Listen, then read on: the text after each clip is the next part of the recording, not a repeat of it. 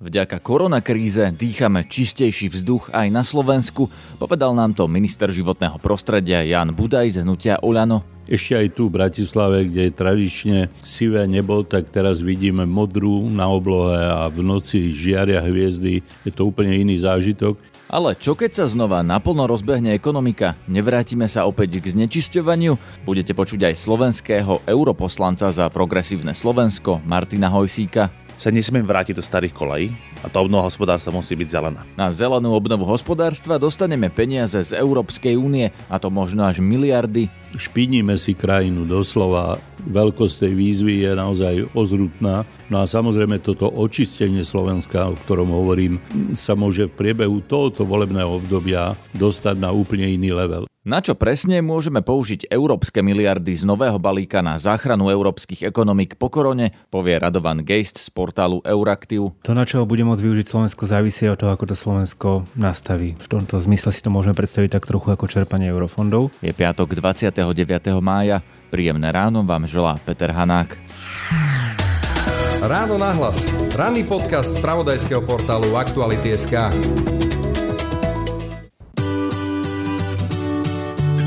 Tento podcast a voňavú kávu až domov vám prináša e-shop popradské.sk. Objednajte si z kompletného sortimentu popradskej kávy a čaju alebo produkty prémiovej značky Mistral, z ktorých mnohé nájdete exkluzívne iba u nás. Pravý kávičkár dnes kávičkuje doma. www.popradské.sk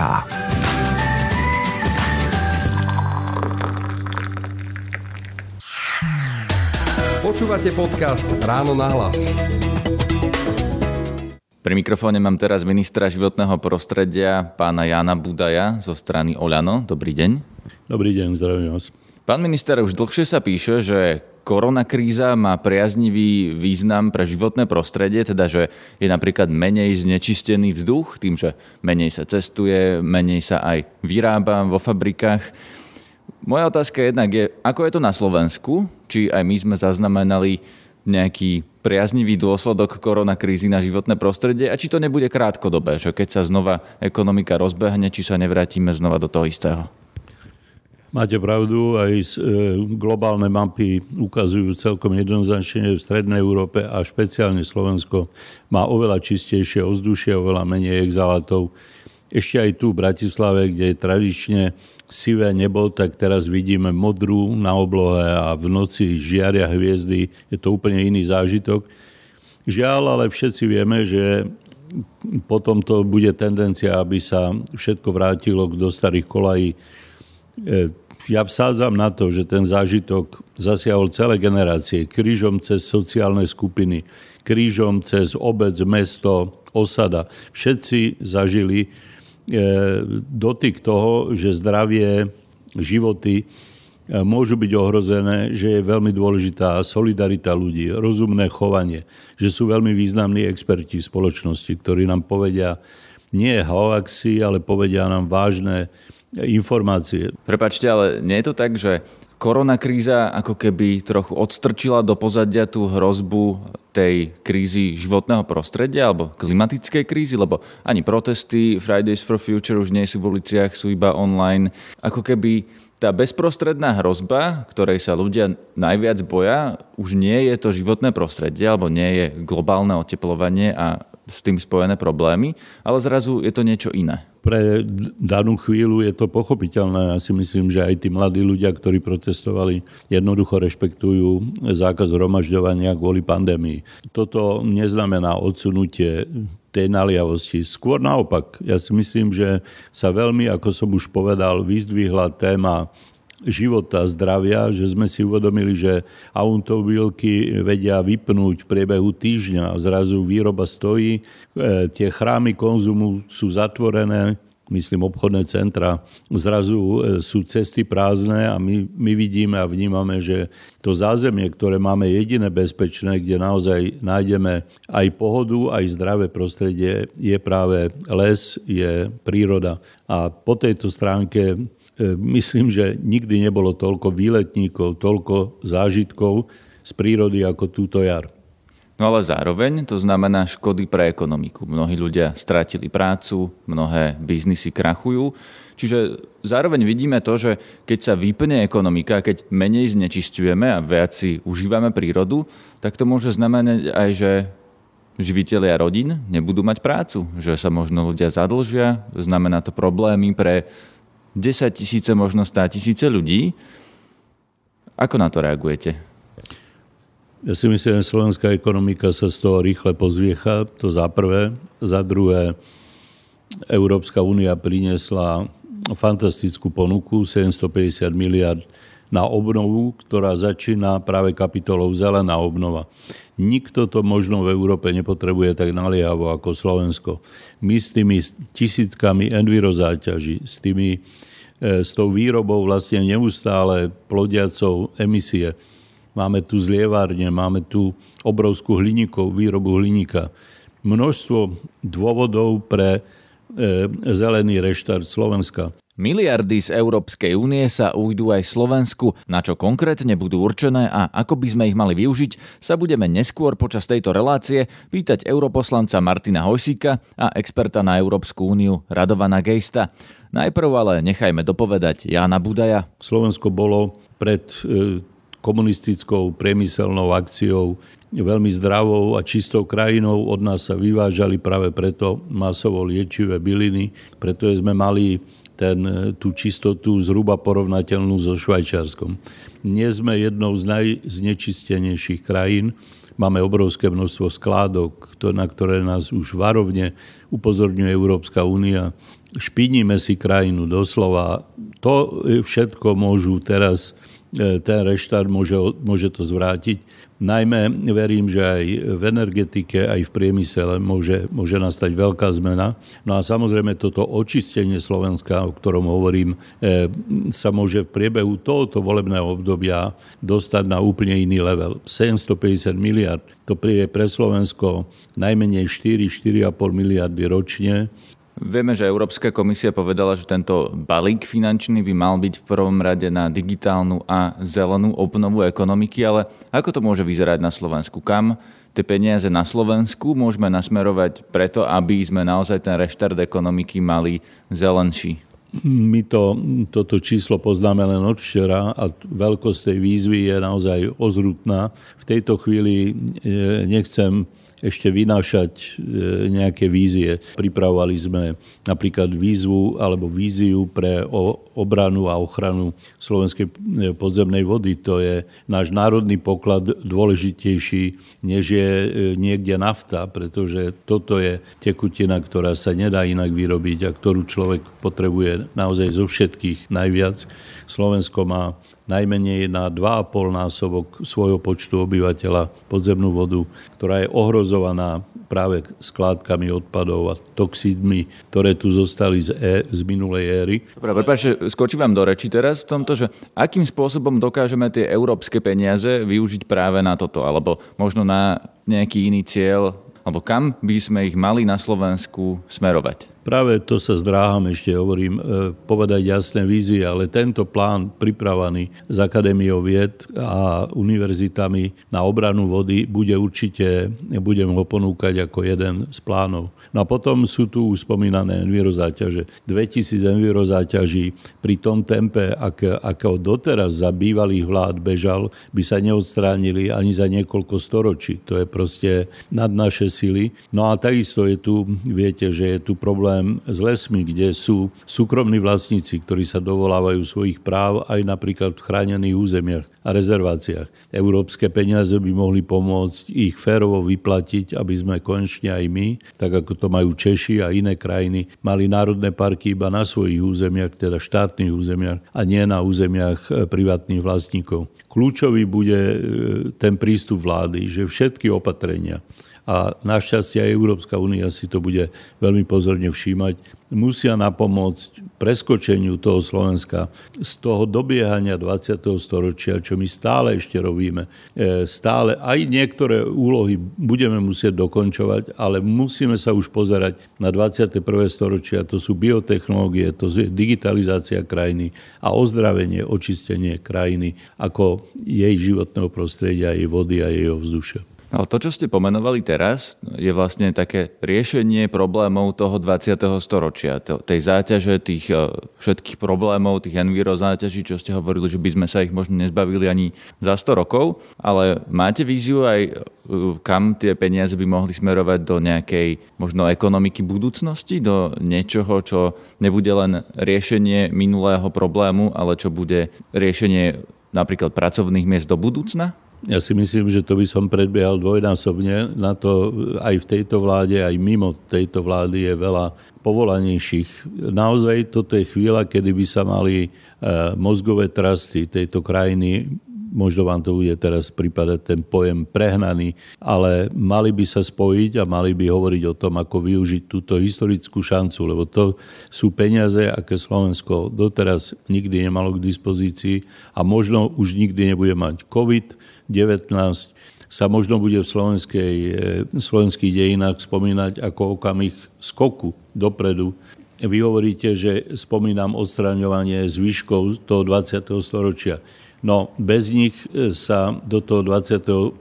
celkom nedostaneme. Ak vo Vrakuni bude e, obrovská skládka toxického odpadu, ktorý zamoruje podzemnú vodu, ten náš najväčší prírodný poklad, tak nemôžeme to obskočiť a venovať sa IT technológiám, lebo jednoducho nebudeme mať čo piť. Teraz mám pri mikrofóne slovenského europoslanca Martina Hojsíka, ktorý kandidoval a bol zvolený za progresívne Slovensko. Dobrý deň. No, dobrý deň. Pán Hojsík, Minister Budaj tvrdí, že máme teraz historickú šancu po korone aj s európskymi peniazmi obnoviť ekonomiku zeleným spôsobom. Ako by sme ju podľa vás mali využiť? Na čo by tie európske peniaze z toho veľkého balíka mali ísť?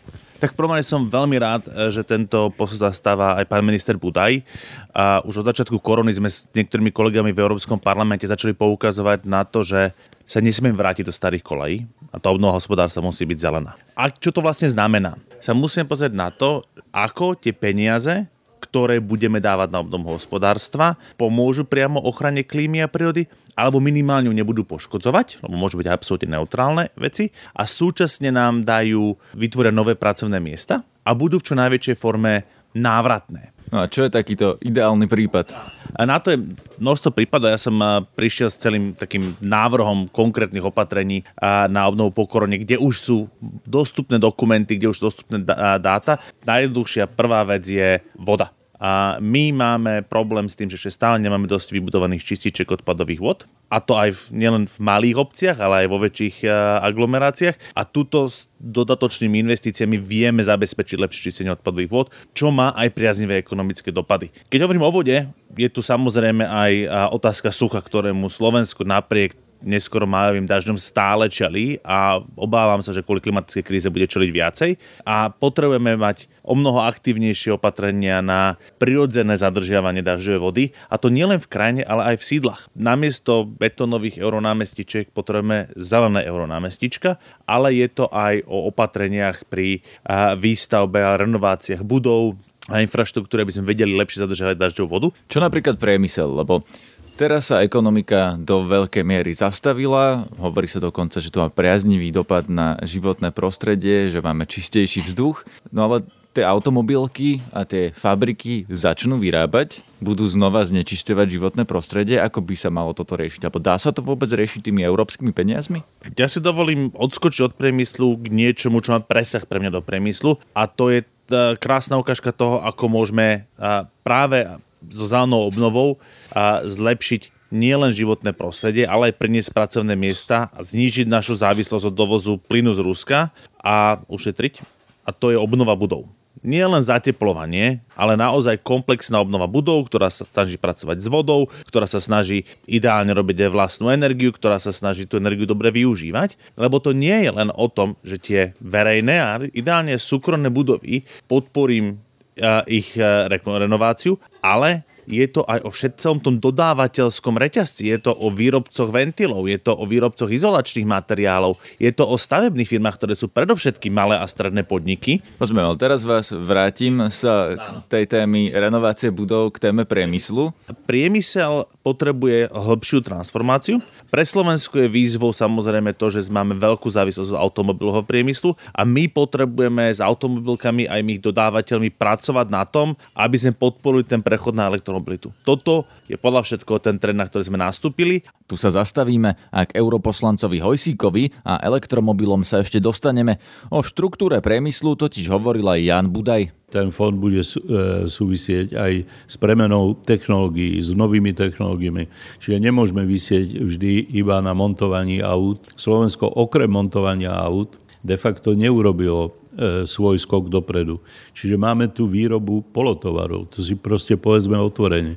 Aj hliník, aj ocel, všetko polotovary pre iné krajiny a pre iné fabriky.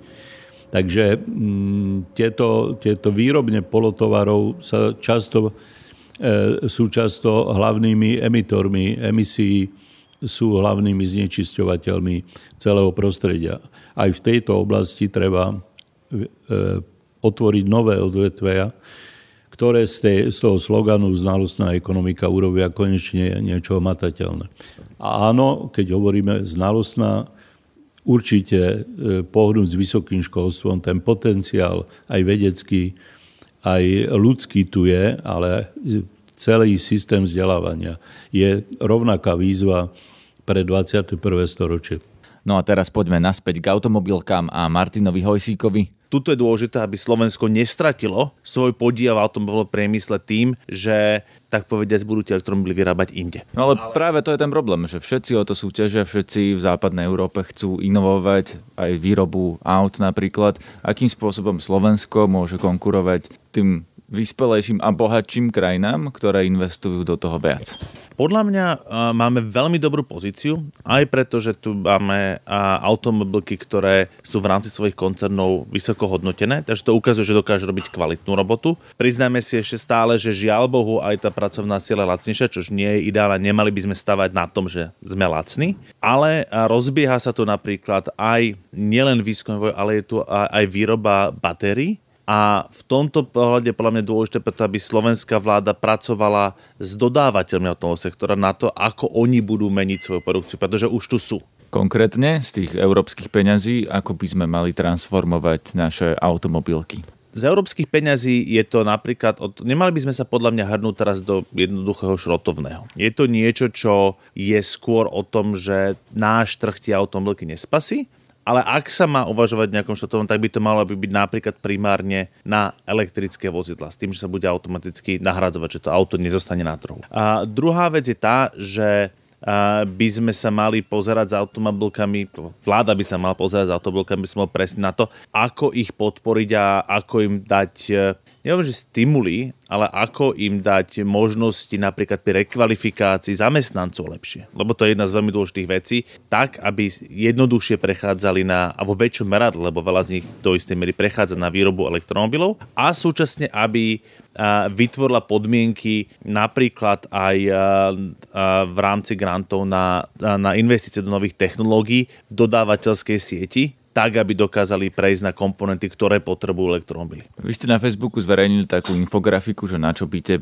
európske peniaze mali ísť a na čo určite nie. A v tom bode určite nie máte napríklad, že by tie peniaze nemali ísť automobilkám, ak to nie je ekologicky podmienená dotácia. To znamená, že štát by podľa vás vôbec nemal dotovať slovenské automobilky, ak to nemá nejaký ekologický aspekt, to na čo dostanú peniaze? Toto je niečo, čo je napríklad bežná prax, o ktorej sa hovorí aj v západných krajinách a je to niečo, čo riešime a, a v zásade po čo sa podpísali aj a, nielen množstvo europoslancov, ale aj šéfov veľkých medzinárodných firiem a think tankov a mimovládnych organizácií, že my v rámci tej zelenej obnovy si povedzme, že OK, máme tu situáciu, že máme automobilku, automobilného dodávateľa, ktorému teraz nevieme urobiť, že toto je konkrétna vec, na ktorú by ste mali ísť, alebo takto v tomto momente viete teraz, lebo oni potrebujú častokrát krátkodobú pomoc finančnú, prejsť na bezemisné technológie alebo prejsť na vyrábanie elektromobilov. Ale dobre, dáme vám teraz peniaze, ale vy s nami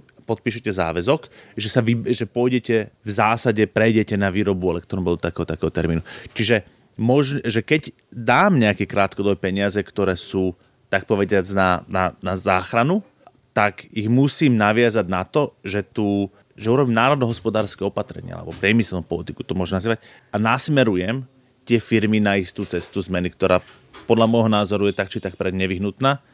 a sami to vidia, že to je potrebné. A minulo som čítal, že Volkswagen napríklad má ten problém, že nestíha vyrábať elektromobily. Poloelektrické je do konca roka vypredané. To svedčí o tom, že možno automobilky tú zmenu niektoré nechcú. Ale vyrába ich aj u nás, či nie? Niektoré modely elektromobilov vyrába Volkswagen aj u nás, neviem o tom, či Polo. App sa robí u nás a teraz sa pripravujú nejaké ďalšie. Podľa mojich informácií všetky slovenské automobilky čas produkcie, čo sa tý, majú v elektromobilite. Ale je tam o mnoho väčší priestor a je podľa mňa veľmi dôležité, aby toto bola kľúčová strategická orientácia. Čo žiaľ Boha, to sa týka špeciálne koncernu Volkswagen, sa zatiaľ nestalo. Tá nová elektromobilová platforma, či ten základ na ktorý sa tak povedz dorába auto, sa na Slovensku neplánuje vyrábať. A to je veľká strata pre Slovensko, ktorá dúfam, že sa časom opraví. Počúvate podcast Ráno na hlas. Teraz mám pri mikrofóne Radovana Gejsta z portálu Euraktiv. Dobrý deň. Dobrý deň. Pán Gejst, povedzme si rovno, na čo ide ten veľký balík tých európskych peňazí, alebo na čo by mal ísť, na čo ho vlastne Slovensko bude môcť využiť? To, na čo bude môcť využiť Slovensko, závisí od toho, ako to Slovensko nastaví. V tomto zmysle si to môžeme predstaviť tak trochu ako čerpanie eurofondov. Ale sú tri oblasti, do ktorých by Európska komisia chcela investovať v celej Európskej únii. Jedna je naštartovanie ekonomiky, ale také naštartovanie ekonomiky, ktoré pomôže aj z nejakého dlhodobého hľadiska. To znamená podpora zelených technológií, digitálnych technológií a tak ďalej. Druhou oblasťou je pomoc firmám, cez nejaké formy záruk, lacných úverov a tak ďalej, tak aby tieto firmy dokázali prečkať možno nejaké ťažšie obdobie a aby sa nestratili a potom, aby mohli znova fungovať, keď sa ekonomika rozbehne. A tretou oblasťou, do ktorej chce komisia investovať, je povedzme to posilnenie kapacít Európy zvládať budúce krízy podobného rázu, čiže vytvorenie nejakého nového programu, ktorý by financoval aktivity v oblasti zdravotníctva, výskum liekov a podobne, posilnenie pozície Európy alebo európskych firiem v nejakých strategických odvetviach, napríklad vo farmaceutickom priemysle. Čiže to sú tri oblasti, do ktorých, do ktorých EU chcela investovať. Okrem nejakých nových peňazí alebo nového, nového fondu, ktorý sa tam vytvára, ktorý bude čiastočne zložený z grantov a čiastočne z požičiek, ktoré si môžu členské krajiny zobrať, ja som čítal o tom, že to má byť na digitalizáciu a zelenú obnovu ekonomiky. Je to tak, alebo mám nejakú zlú informáciu? Je, to tak, ale digitalizácia a zelená obnova ekonomiky sú povedzme dve z troch takých základných oblastí, ktoré sú prioritami Európskej komisie. To, čo som hovoril doteraz, bude, bol spôsob, akým tie peniaze budú pritekať a teraz kam. Uh, áno, uh, digitalizácia znamená jednak uh, možno nejaké zlepšovanie uh, pripojenia, uh, broadband, budovanie 5G sieti a podobne, ale sú to aj softové veci, pretože sa ukázalo, že existujú veľké nerovnosti alebo rozdielne schopnosti ľudí využívať digitálne technológie. A to bolo vidno aj na Slovensku, keď sa vyučovanie prenieslo do online priestoru. Boli veľké skupiny skupiny obyvateľstva, ktoré nielenže nemali počítač, ale ani by ho nevedeli využívať. Čiže má to byť aj podpora týchto digitálnych e, zručností. A potom, keď sa pozrieme na firmy, tak opäť môže existovať dobrá digitálna infraštruktúra, ale sú možno niektoré tradičnejšie firmy, ktoré s ňou nevedia robiť a nevedia, mm, ja neviem, napríklad predávať svoje výrobky alebo ponúkať služby na širšom trhu vďaka nejakým online nástrojom. Čiže aj tam má smerovať podpora. Ak sa bavíme o zelených, alebo teda zelenej transformácii. Tam je takých ako keby niekoľko podpoložiek. Jednou veľkou, ktorú chce komisia spustiť už vlastne na jeseň tohto roka, je program renovácie budov. To je niečo, čo pomôže okamžite naštartovať ekonomiku. Stavebníctvo je relatívne rýchly spôsob, ako, ako, ako podporiť hospodársky rast, ale zároveň pomáha dlhodobo, znižuje znižuje spotrebu energie, tým pádom znižuje emisie skleníkových plynov, šetrí peniaze, ktoré môžu potom obyvateľia, firmy, inštitúcie, ktoré budovy využívajú, využiť nejako inak a tak ďalej. Zelená alebo environmentálne priaznejšia doprava, budovanie infraštruktúry. Čiže je tam opäť niekoľko takýchto oblastí. No a potom, potom tou poslednou, treťou, treťou oblasťou je, nazvime to, férový rozvoj, férový hospodársky rozvoj. Tak, aby sa nestalo, že z nejakého znovu naštartovania z obnovy ekonomiky budú profitovať tie regióny, ktoré sú už dnes najbohatšie, alebo tie skupiny obyvateľstva, ktorých sa kríza možno dotkla menej ako niektorých iných. Je to vyrovnávanie regionálnych rozdielov a zabezpečenie, aby sociálne vylúčené skupiny obyvateľstva neboli tí, ktorí sú nechaní mimo tohto naštartovania ekonomiky. Čo to znamená v praxi? Lebo keď sa povie sociálne vylúčené skupiny obyvateľstva, na Slovensku si pod tým často predstavíme osady, akým spôsobom tieto európske peniaze pomôžu riešeniu tohto problému? Tie konkrétne spôsoby budú aj na rozhodnutí krajín, pretože krajiny, ne, neexistuje asi nejaký všeobecný recept. Ale budeme teraz trochu fabulovať. Povedzme, že Slovensko dostane peniaze na to, aby napríklad jednak pomohlo znižovať dopady ekonomických aktivít, aktivít obyvateľov na životné prostredie a zároveň pomáhalo sociálne vylúčeným ekonomikám, čo vôbec nemusí byť rómske, teda e, regiónom alebo skupinou obyvateľstva, čo nemusí byť iba rómske osady, povedzme akékoľvek chudobné regióny na Slovensku. Môže to znamenať, dajme tomu investície do alternatívnych spôsobov kúrenia, aby ľudia nemuseli využívať tuhé palivá, ktoré jednak sú z nejakého dlhodobého hľadiska nákladné. Takže nejaké dotácie na plynové kotle alebo niečo také? Alebo budovanie infraštruktúry. Nemusí to byť plynové kotle, môže to byť dotácie na solárne panely, na to, aby ako ich mohli využívať na kúrenie. Rozumiem. V tomto ma zaujíma jedna vec, že či teda Slovensko bude ten, kto bude rozhodovať o tom, ako sa tie peniaze použijú, alebo to nejakým spôsobom určí Brusel, na čo to môže a na čo to nemôže ísť?